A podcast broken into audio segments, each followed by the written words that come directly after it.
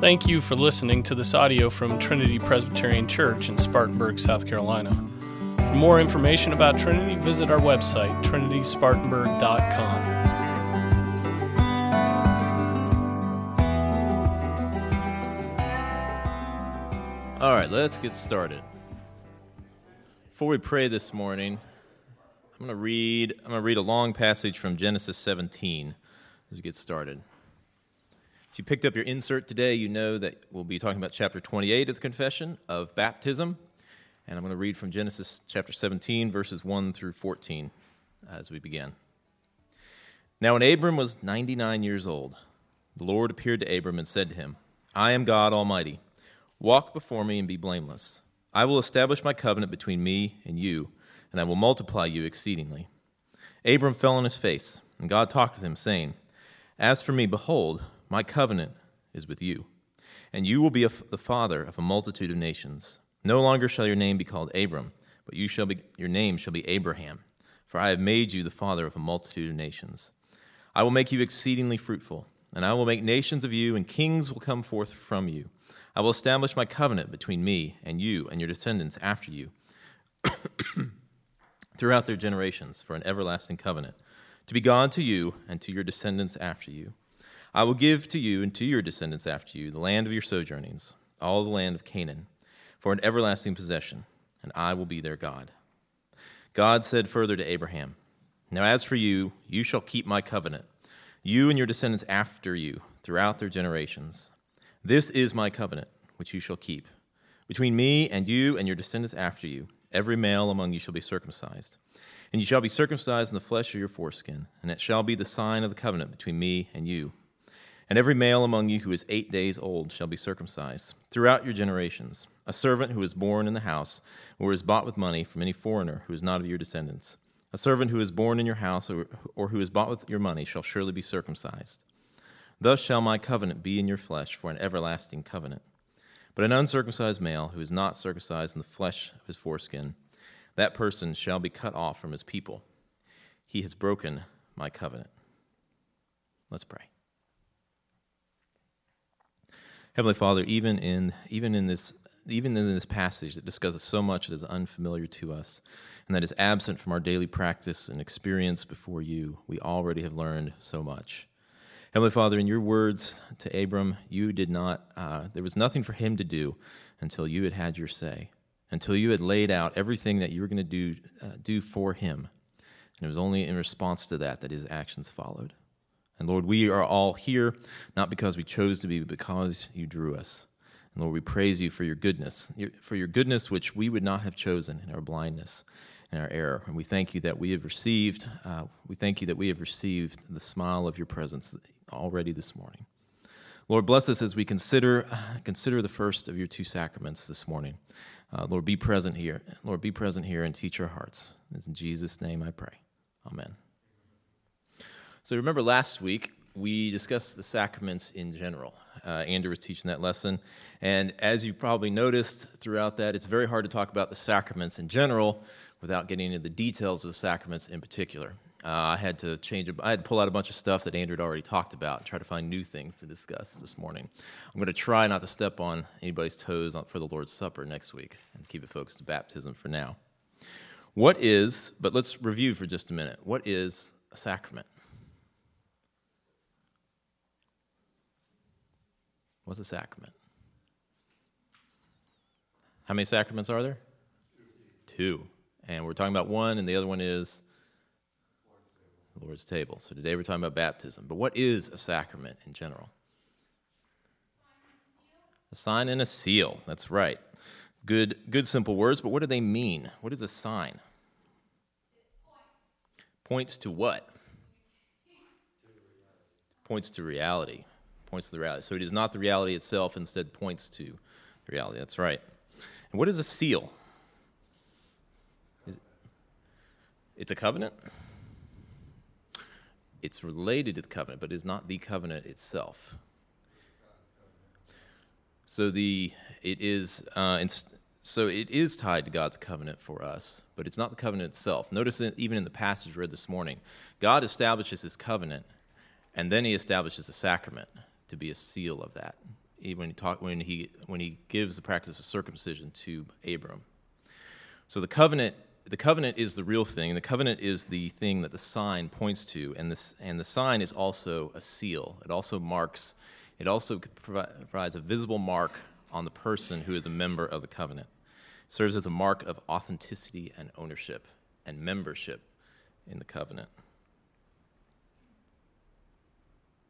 So what we talked about, so what, in the passage that we read from Genesis 17, we talked about the fir, we talked about the first sacrament that was given, and that to Abram when God entered into covenant with him and said, "Now that you, now that I have made this covenant with you, here is what you shall do to mark yourself and set your, yourself and your descendants apart uh, for me, to show that you are mine now, because I've taken you and made you my own."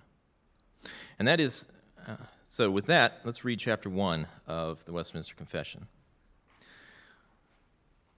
Baptism is a sacrament of the New Testament, ordained by Jesus Christ, not only for the solemn admission of the party baptized into the visible church, but also to be unto him a sign and seal of the covenant of grace, of his ingrafting into Christ, of regeneration, of remission of sins, and of his giving up unto God through Jesus Christ to walk in newness of life.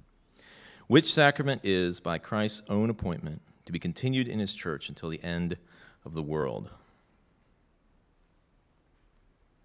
One of the best examples of this we see is in, is in Acts chapter 2. And remember the context of Acts chapter 2. This is, Acts chapter 2 is primarily given up to Peter's first sermon. Uh, Peter's first sermon. Peter, who could never seem to get his words together, who could never seem to say the right thing at the right time, all of a sudden launches into the, one of the most powerful sermons that we have recorded in the New Testament. Because what has happened just before is that the Holy Spirit has come and the promise that God gave that these untrained, unlearned fishermen would suddenly turn the world on end because of their, because of their words and their prayers. And we get the first taste of it in Peter's sermon, Acts chapter 2. Uh, we don't have time to go through the whole thing, so we'll just look at chap, uh, Acts 2, verse 37. Now, when they heard this, when they heard Peter's sermon, they were pierced to the heart and said to Peter and the rest of the apostles, Brethren, what shall we do? Peter said, Repent and each of you be baptized in the name of Jesus Christ for the forgiveness of your sins, and you will receive the gift of the Holy Spirit. And that's the first thing to see. Just as, just as God created, just as God formed the church through Abram with the formation of the covenant in the Old Testament, what we see after, immediately after this is records of those who received into the church following Peter's sermon. Uh, it was about several thousand, several thousand men, women, and children came into the burgeoning New Testament church after Peter preached, and they were entered, and the, the outward sign of them coming into the church was baptism. And that's the first thing to remember. Baptism is not just this thing Christians do, and we need to be very careful with this because there's a lot of um, there's a lot of practice. There's you'll see a lot of baptisms at revivals and crusades and student uh, student outreach events and various other things that Christians come to do that are very valuable in themselves. But it's never there is no. But the virtue of baptism is not in the water that's given. It's in the faith. It is in the faith that receives it, and most importantly, it's in the body, uh, the body that you become part of through it. Baptism is entry into the visible church. Remember, we've talked about the visible and invisible church a few weeks ago when we talked about the nature of the church. The invisible church is that is the church as God sees it. It is everyone elect, everyone that He has chosen and into covenant with. But the visible church is called that because it's a church that we see. It's everyone I'm looking at right now. It's everyone you see around you, and we're all here. We're all here because we were baptized into this fellowship. And it's also important to remember you're not just a member of this church, of Trinity Presbyterian Church, but baptism is also the entry into the whole visible church. Throughout the world, we, we talked a few weeks ago about the marks of a true church, what that is. Well, right now, throughout the world, you know, there are people meeting and gathering in the name of the Lord Jesus Christ to worship Him faithfully. And so you're not just members of this body, you're members of that whole body that gathers, you know, that's gathering to worship and to repent and to believe week in and week out. And baptism is the first step into that. Baptism is, uh, it is also the, like circumcision before, it is also the mark, uh, it is also the mark, it's the outward mark of faith upon one to indicate that he or she has been committed to the Lord and set apart. Now, as we think, now I've made this point a lot of times, so I'm going to do it again. When we think about circumcision, we think about, we think about, you have to think about blood. It was painful, it hurt, and it was bloody, just like everything in the Old Testament. Why was there so much blood in the Old Testament? Because the wages of sin is death? Yeah, that's right. And so, what did they see a lot of in the Old Testament? A lot of blood, a lot of death. Yep, a lot of blood had to be shed. But now, what do we see in baptism? Is there any blood in baptism?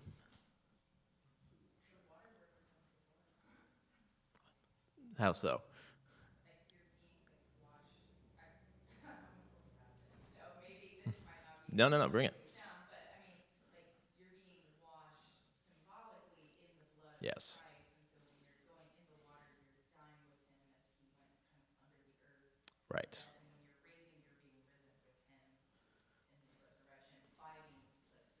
That's interesting because that's almost exactly the, the, way that Calvin would describe baptism.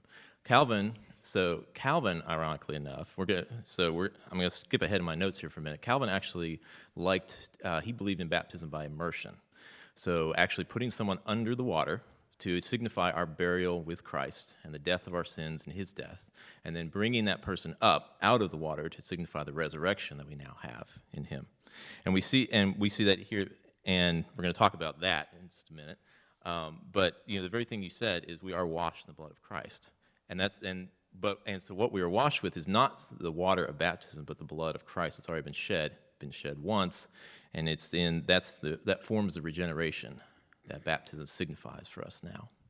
So, Zane, did you have your hand up? How dare she? What nerve?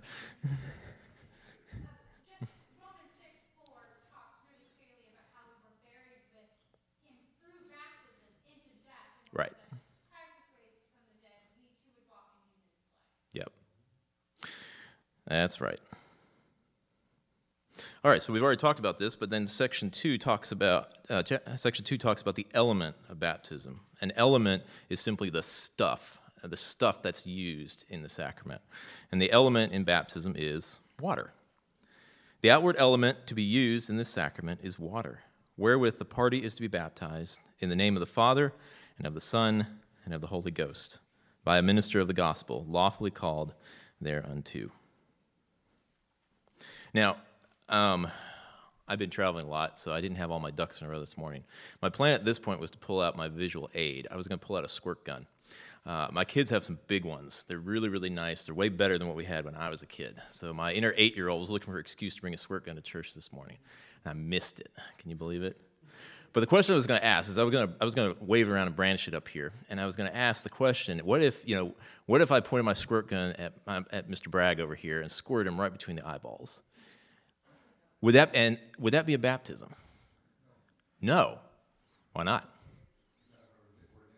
I'm not an ordained pastor. Okay, what if I gave it to Andrew? What if I gave it to Andrew and he squirted Nathan through between the eyes? Oh, really? Why not? The main, the main, let me clarify right now. The main reason I'm not going to shoot Nathan this morning is that he and Samuel and Matthew would show up next Sunday with their own guns and it would get ugly.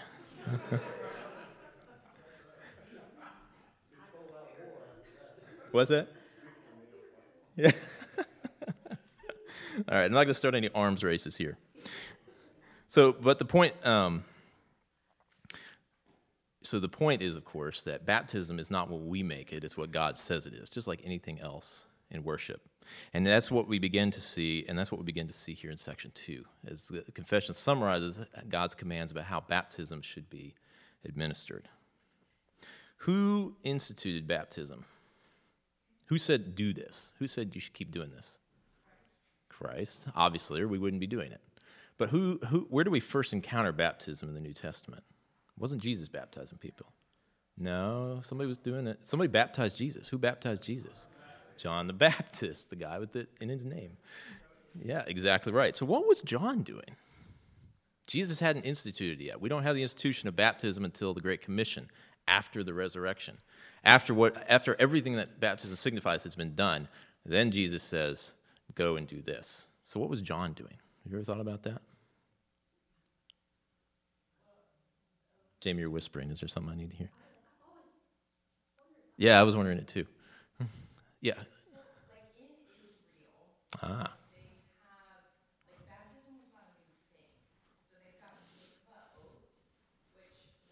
That was a big word. You're going to have to say that again. mikvah oaths. Mm-hmm.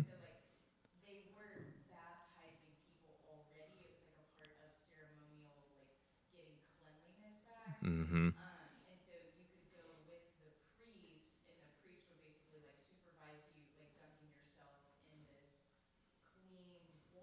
It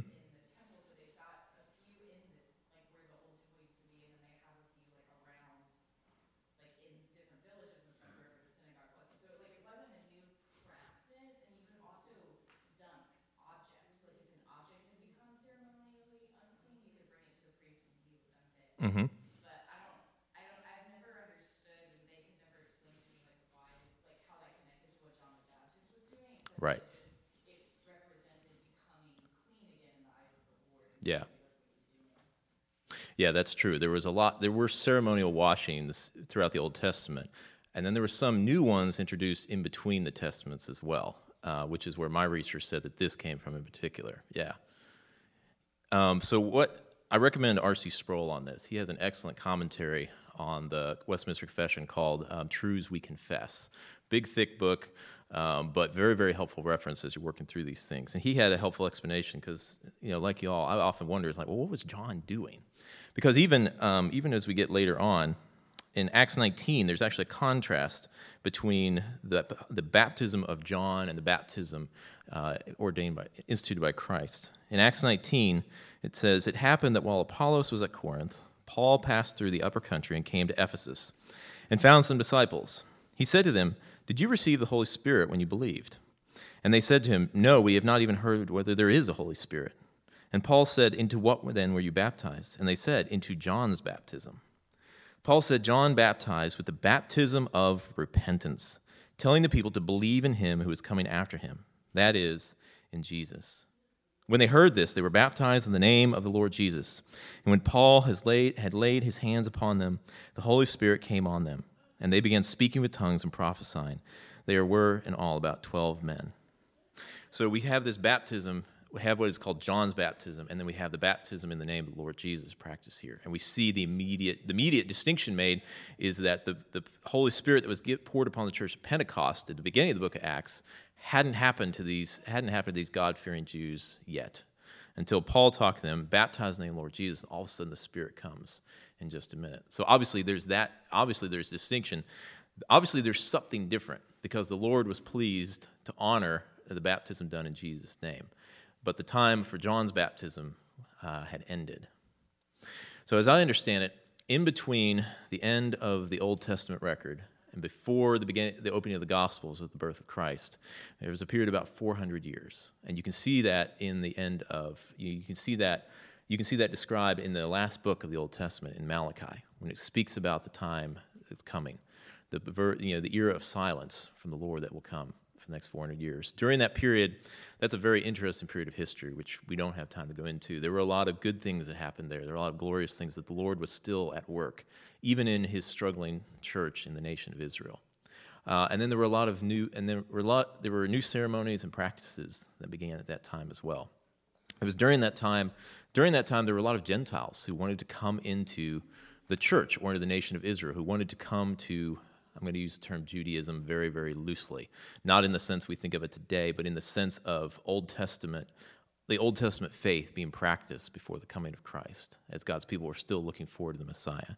There were Gentiles who said, "We want in, we want a part of that," and so obviously they had to um, they had to go through a ceremony. Uh, what they would do, um, what they would do is repent of their sins. The men would be circumcised and then they would perform, and then they would have a ritual cleansing uh, as they washed away, and this was to signify washing away the sin of the world they were coming out of as they came into the covenant community.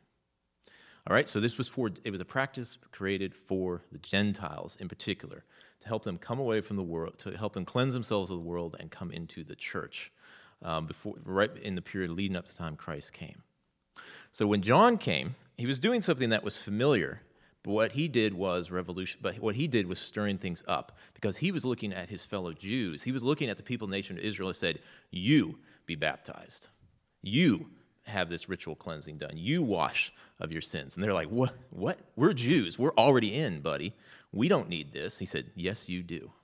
Yes, you do." Because your sins have corrupted you just as much as the Gentiles around you, and you need to repent.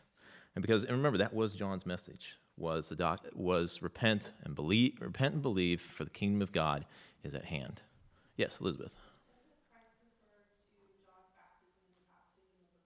Yes, exactly. Exactly. It's, it's a baptism in preparation. We receive a baptism of fulfillment, of completion, of, you know, of forgiveness of sins, representing our forgiveness of sins.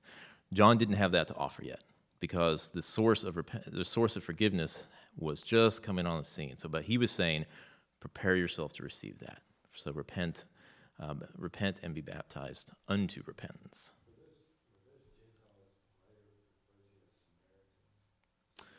Samaritans would have been included. No, this was anybody who wasn't Jewish. Uh, Gentiles means the same thing it has always meant. If you're not a Jew, you're a Gentile. You're a Gentile. I'm a Gentile. Same thing. Same thing back then. And so that was stir- and so that stirred up the nation of Israel. You know, that stirred up the nation of Israel because they said, "Well, look, we don't need this." And he said, and John said, "Yes, you do, because everything is about to change, and everything you've been looking forward to is about to come." And so it's very interesting it's very interesting that Christ came and received this baptism, this incomplete, this partial expectant baptism that John was practicing. He received it on himself. And that was part of his work of identifying with us in our sin. He received this mark on himself.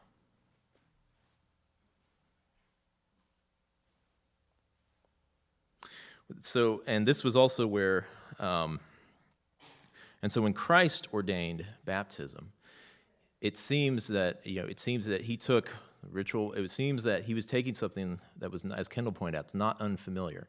There were ritual washings in the Old Testament that we can look at. There were practices introduced in between the testaments. John was practicing a ritual washing with uh, er, using it to spur on his fellow countrymen to repent and prepare for Christ's return. And through it all, it was water that was to be received. And so when Christ instituted it, and Christ instituted it, he used this. He said, use the same element. But the difference at He Point was he tied it to himself. Now it was not about you and your sins. Now it was about now it was about the redemption that he had purchased. All right, so chapter 3, now we get into the fun stuff. Section 3 of chapter 28 says, Dipping of the person into the water is not necessary, but baptism is rightly administered by pouring or sprinkling water upon the person. This is a very Presbyterian. This is a very Presbyterian section. So we've also, so um, if you've been here at Trinity long enough, uh, Lord willing, you've seen some baptisms, you've seen some, you've seen some children, you've seen some children re- receive the sign and seal of the covenant, and you've seen some adults. And uh, we're going to talk about we're going to talk about why we do the talk about those two things here in a minute. But think about them. Think about what you've seen uh, Andrew will take the water in his hand and he'll, you know, he'll upend it on top of the person to be baptized, let the water fall on their face, and then place a hand as he speaks the words of, you know, speaks the words that Christ instituted, baptizing in the name of the Father, the Son, and the Holy Ghost. Now that's different from other churches. Other churches would have, uh, many other churches would have a would have a font, or uh, what I, in my ignorance, used to call a little pool, up in the front of the sanctuary and that would and if if there were baptism then that would be filled with water and people would as calvin would, would have practiced the person would be immersed under the water and then brought back up so why why the differences in mode is one of those wrong and one of those right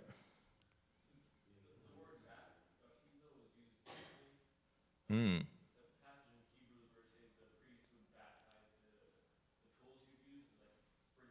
Mm-hmm.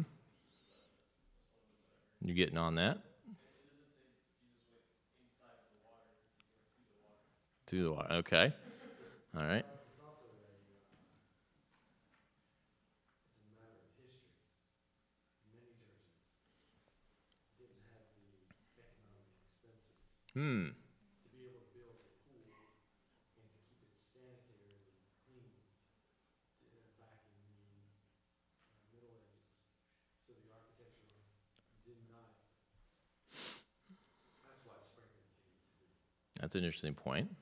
Okay.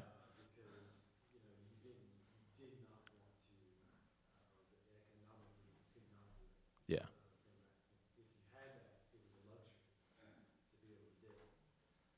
Yeah. So that's interesting. All right. So Nathan said that you know practical limitations meant you know sprinkling was more convenient, more effective. Um, Greg's pointing back to the original Greek, which seems to indicate to sprinkling. We certainly see sprinkling and pouring a lot in the Old Testament. Do we have any clear example of how baptism, how much water was actually used in a baptism? Sprinkle be cl- uh, okay, but I'm looking at the New Testament now. There's 12 to I think there's like 12 to 13 examples of baptism in the New Testament. Do any of them show how much water was used? What did John the Baptist do? How do you know? Okay. What does that what does that signify?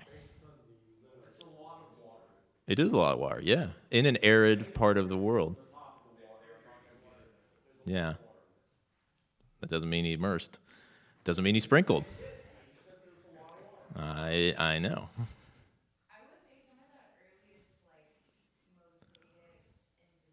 some of the earliest like mosaics and depictions of baptism in that region of the world, like very like earliest records, like pictorially we have from the church, like people are in the water.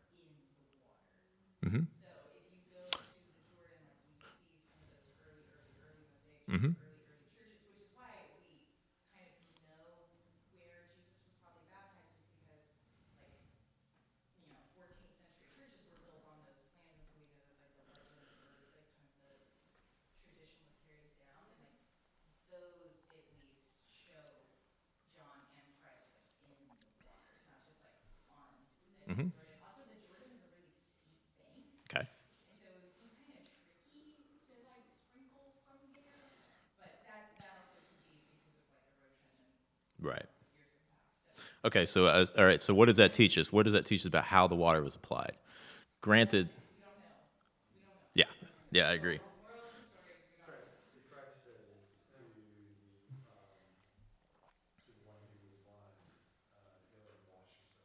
Mm-hmm. Mm-hmm. Was that a baptism? What Jesus said to the the blind man? But, uh, you know, those, those are other examples that kind of parallel to, um, regeneration and repentance and clean- cleanliness and Mm-hmm. uh, it points toward that. Okay, Doesn't mean that it wasn't happening. Elizabeth. So the Baptist, um, quote Matthew three sixteen, after Jesus was baptized, he came up from the water. Mhm. And the Holy Spirit, so they say, because he was laid down in the water, yet he can't come up and sprinkle.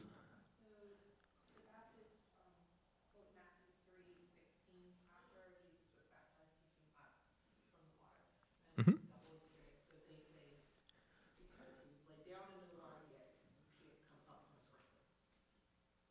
Yeah, but you can come up from a river. Yeah. Are you getting the feeling this is, I mean, all right, so obviously this is a contentious issue for Christians. This is also an issue where the scripture has not spoken clearly. Not, or I shouldn't say that. I shouldn't say that. It's not spoken definitively. There's not a verse you can say, I like, there it is. Somebody took water, put it on the head. That's how we're supposed to do it. Or there, look over there. There's somebody who held his nose and went, had, was pushed under and brought up. That's how we're supposed to do it those passages don't exist. I mean, uh, you all have hit on a lot of the classic ones. I mean, um, you know, Kendall made the point of people standing, you know, seeing murals and depiction, early Christian depictions of people standing in the water, which certainly happened. We still don't have any pictures of anybody being. Uh, I'm sorry, I always use the word dunked. That's that's not respectful, my Baptist brethren. Immersed under the water. Um, we don't have, you know, we we see it a lot. We see sprinkling, we see pouring, we see dipping, we see a lot of different things throughout history. It's you, baptism is a sign, it's not the, it's not the, what's the other side of that, which is the seal. Mm-hmm. So, you know, God, in God's world, there is, there's great, uh, there's great, uh, there's not definitive.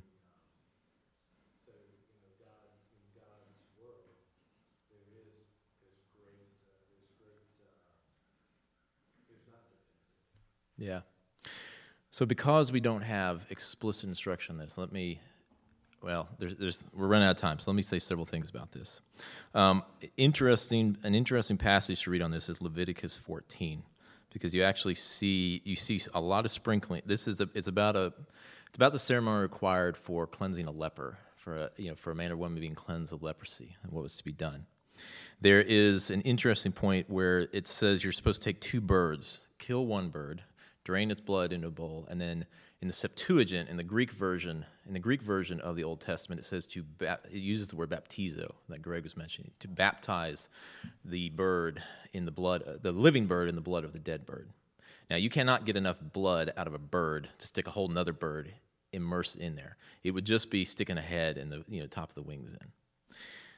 But it's also interesting. You also see in this that uh, uh, you also see in this that there is uh, there's one of those ritual cleansings, one of those ritual washings we talked about, is mentioned in this passage as well. It's not clearly evident whether this was simply water on the head or whether this was actually taking a full-on bath, full-on bath.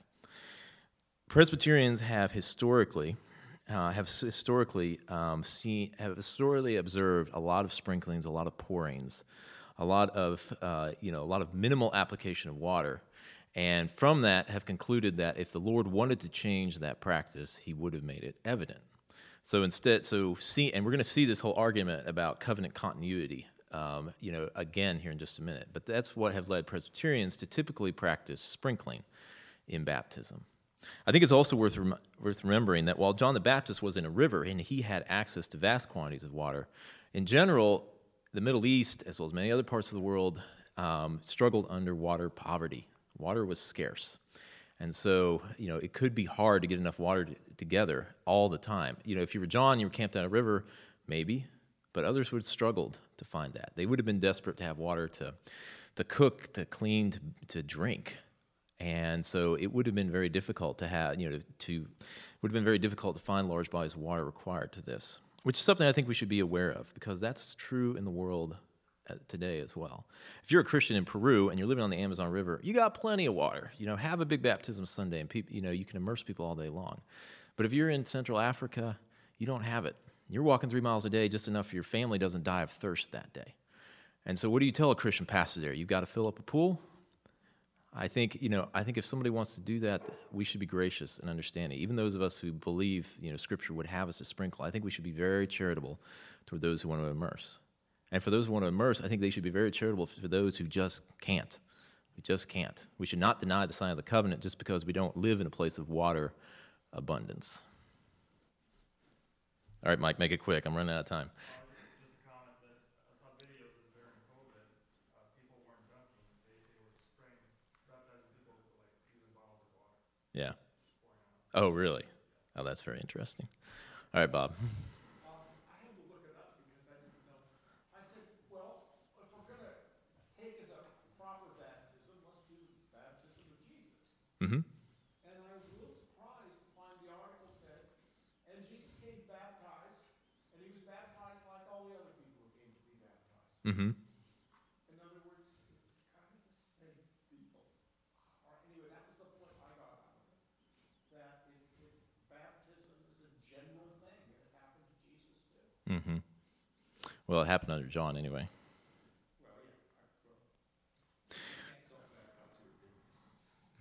No, you cannot. All right, ten minutes left, and we're just getting to the, we're just getting to the complicated part.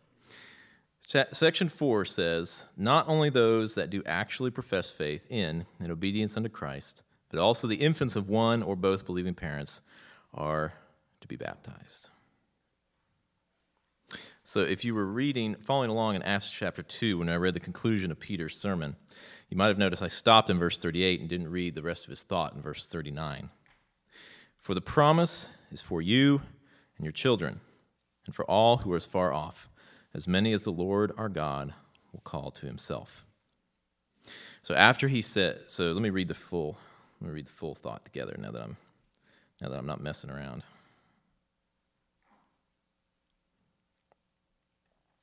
And when they heard this, they were pierced to the heart and said to Peter and the rest of the apostles, Brethren, what shall we do? Peter said to them, Repent, and each of you be baptized in the name of Jesus Christ for the forgiveness of your sins, and you will receive the gift of the Holy Spirit. For the promise is for you and your children, and for all who are far off, as many as the Lord our God will call to himself. So, there's debate over the mode of baptism, about how we should baptize and how much water, and how much of our how much water should be used, and how much of our body should be covered in it when it is done. But this is probably the this is probably the more contentious section of what we're looking at today, because now, because um, because Paedo and Credo Baptists, as they're called, would agree with this, uh, would agree with the first statement: those that do actually profess faith in and obedience unto Christ, and we see that in Peter's word: repent and be baptized. So there's an act that we do first, and then we receive baptism to enter into the visible church. So in other words, what what makes baptism effective?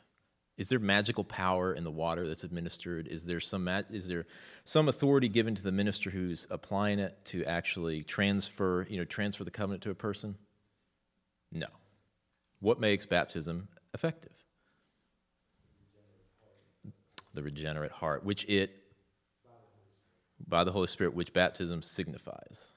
Yeah, what it signifies. So, baptism is. On, we're going to talk, and the, you know, one of the last sections we'll talk about this. But baptism is effective by faith. It's received by faith. And so, and so this is where, and so this is where those who disagree on Baptists agree, is that faith is required for baptism to be effective. So, in the case of a new convert, a new believer who comes to faith in adulthood, then you know, then it's very, very, then everyone would agree. Then that man, that woman, you know, that older child needs to come before the church, profess his or her faith, and then receive the sign of covenant, sign of the covenant, manifesting, proclaiming the faith, uh, you know, the faith that the Lord has given him, and then he, and then from that he is accepted into the church. But we're in Trinity Presbyterian Church and we've seen some we've seen some really little kids get baptized here. Little kids who cannot are not able to repent uh, or, or profess faith at least not in words that we could understand. Why do we do that?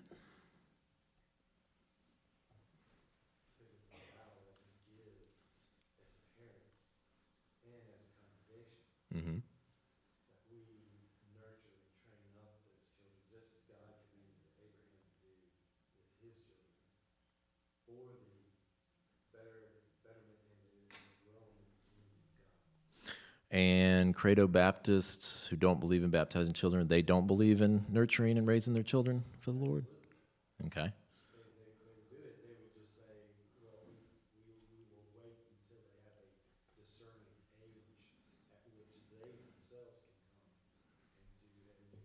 mm-hmm. But then the other side of that is, if that child never makes it to that age, Mm-hmm. then the outward sign has never been given to them. Well be careful there yeah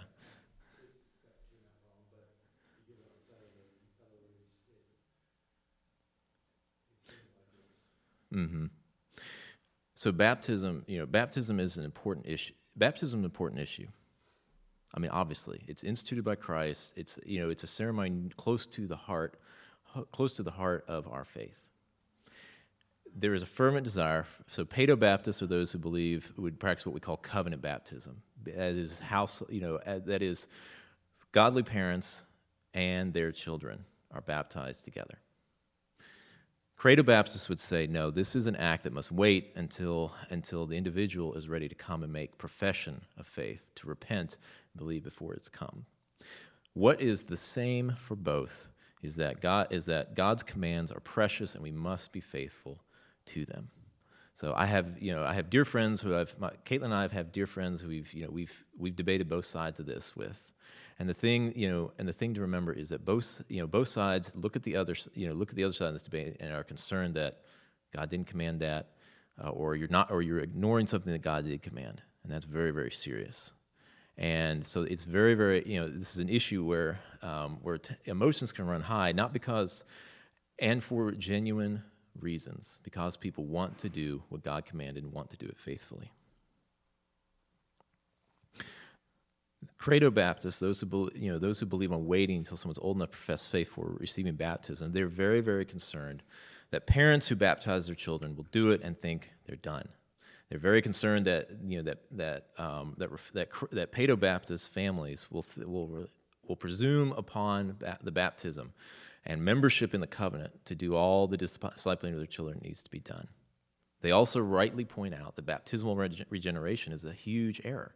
There are those who believe that when you receive baptism, you are receiving not just a means of grace, uh, something that can be accepted by faith for our benefit, but they, it is grace itself.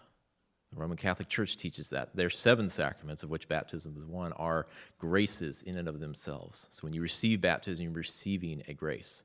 And they, you know, they're, you know, so in, in which case, you know, baptism, believe that baptism is save. And a child, and someone who doesn't receive baptism will be lost forever. Credo Baptists look at that and say we must avoid any such presumption. It is by faith alone that we can have. So now, in the midst of that, Paedo Baptist, so Oh boy, three minutes. Those are legitimate criticisms Paedo Baptists need to be aware of, that we need to be aware of. You know, as Nathan pointed out, we don't just baptize children and say, oh, we're done. No, we do it. We do it because of that passage in Genesis 17, and then the pa- and then the sermon of Peter, which echoes it. Because remember what God said. God didn't come to Abram and said, "Abram, you're mine. Just you. I want you." No, He didn't. Who did he? What did he say to Abram? He wanted Abram and and his descendants and everyone. And who received the sign of the covenant? Everybody of his household. And we see and we see that we see a baptism. Of, we don't see. Um, Credo Baptists will rightly point out we don't see any children baptized in the New Testament, but what we do see are households receiving baptism. And so in them, and so in that, we see a parallel, uh, Paedo Baptists see a parallel between God, the administration of the covenant in the Old Testament and the New. God came to Abram and very clearly said, I want you and all your children, and to signify that, I want you to be circumcised and all your kids and all your servants. Anyone who's in your house, who is under your authority and your care, I want them to have the mark of the covenant because I am, I am declaring them all for myself. I'm claiming them all for myself. And we see the same practice, even in this, even in this sermon from Peter, his very first sermon. For the promise is not to you, this is not an individual faith, this is a covenant community faith, and your children, and for all who are far off, as many as the Lord our God will call to himself. The Lord says, I want everybody, I want everybody in with this. And so we baptize to profess that faith. And it's interesting to think about as we look at Acts 16, the baptism of Lydia. It says that when she and her household had been baptized, she urged us, saying, If you judge me to be faithful to the Lord, come into my house and stay.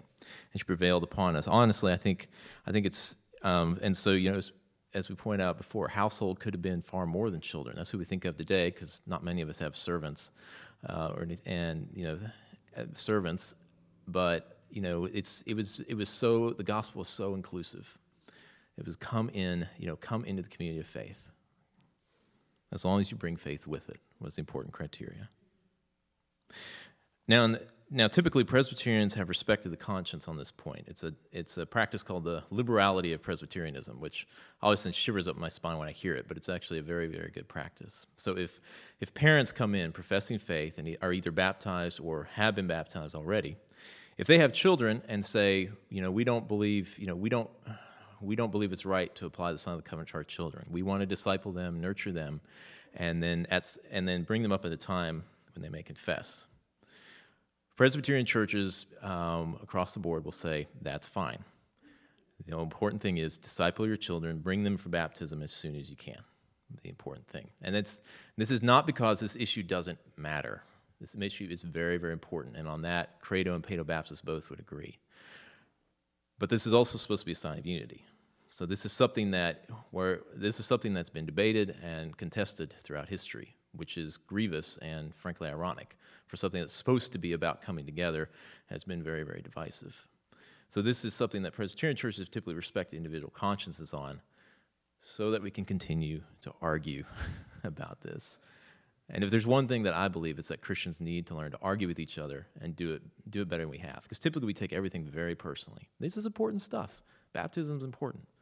But we should love each other enough. We should love not just within this church, within the whole church, to, to embrace a Baptist brother, to argue baptism for an hour and get really heated about it for Baptist brother. And then at the end, embrace them and say, Thank you. You know, God is good. And then slap each other in the back and go our way until we come back and argue it again. I mean, that's so important. That's, you know, and that's of, I was at Presbytery. Uh, Andrew and I were at Presbytery this past week, and you know, with Presbyterian and our little our little presbytery is distinctive for having Presbyterians and Baptists in the same presbytery. In many cases, within the same church. Um, it's a beautiful thing. It's a beautiful thing. Sometimes I, I wonder how does this even supposed to work. But I want, but I also wonder if the Lord hasn't given us. If the Lord could have, the Lord could have given us a single verse and just have somebody, you know, just have a picture of somebody baptizing a kid in the New Testament. This whole debate would have been over. And I think he wanted to drive, and I think he wanted to drive us to rest upon the Word, upon His Spirit, and labor with each other as we work through this. Uh, I think he gave us. I think he built this one in, and said, "I want you. I want you to have to be patient with each other and to love one another, even when you disagree." Um, I think that's um, the last thing I'll say to my Credo Baptist brethren is to say that if if you circumcise little kids in the Old Testament but weren't supposed to do it in the New, that would have raised a lot of questions. Somebody would have said, "Hey, wait a minute. I know we're baptizing. I know we're baptizing girls, which we didn't circumcise before, so that changed. What am I supposed to do with my kids?"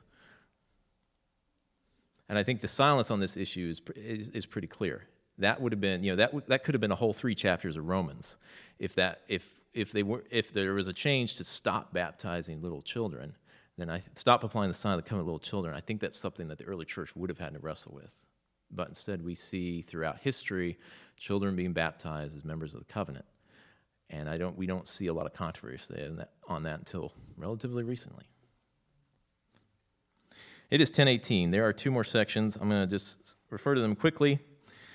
Um, 28.5, do not neglect the ordinances of God. This is why Paedo and Credo Baptists argue, because we don't want to do, get this wrong. But salvation does not depend on whether or not you've been baptized, any more than it does whether or not you've had the Lord's Supper. It is the faith that we signify in these things that God works salvation through. And then finally, whenever it happens, baptism happens once. We could probably talk a long time about that because uh, there are many churches and Christian communities baptize over and over and over again. And they do it with the best of intentions. There is a desire, there's a desire to proclaim faith and to, you know, proclaim faith uh, through that again.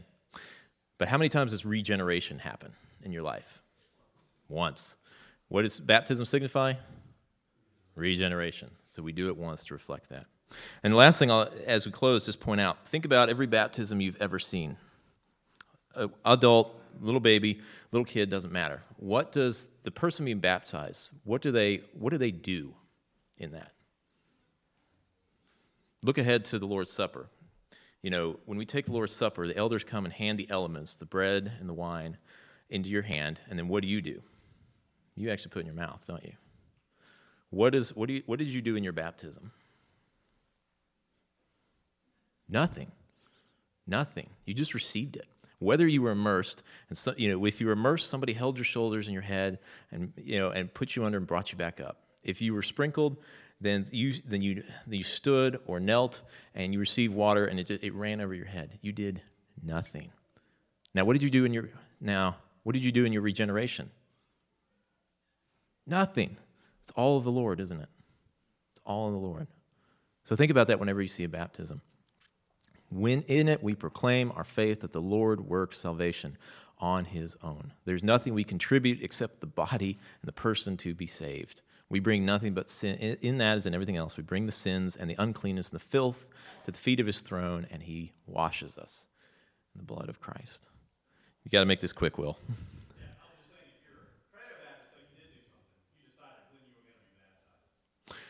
I'm talking about the actual act of baptism, though, what actually happens. Even then, it's passive and receptive, nothing more.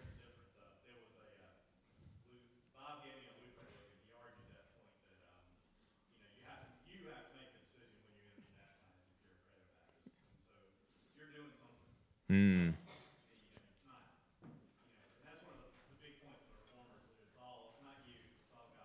Right.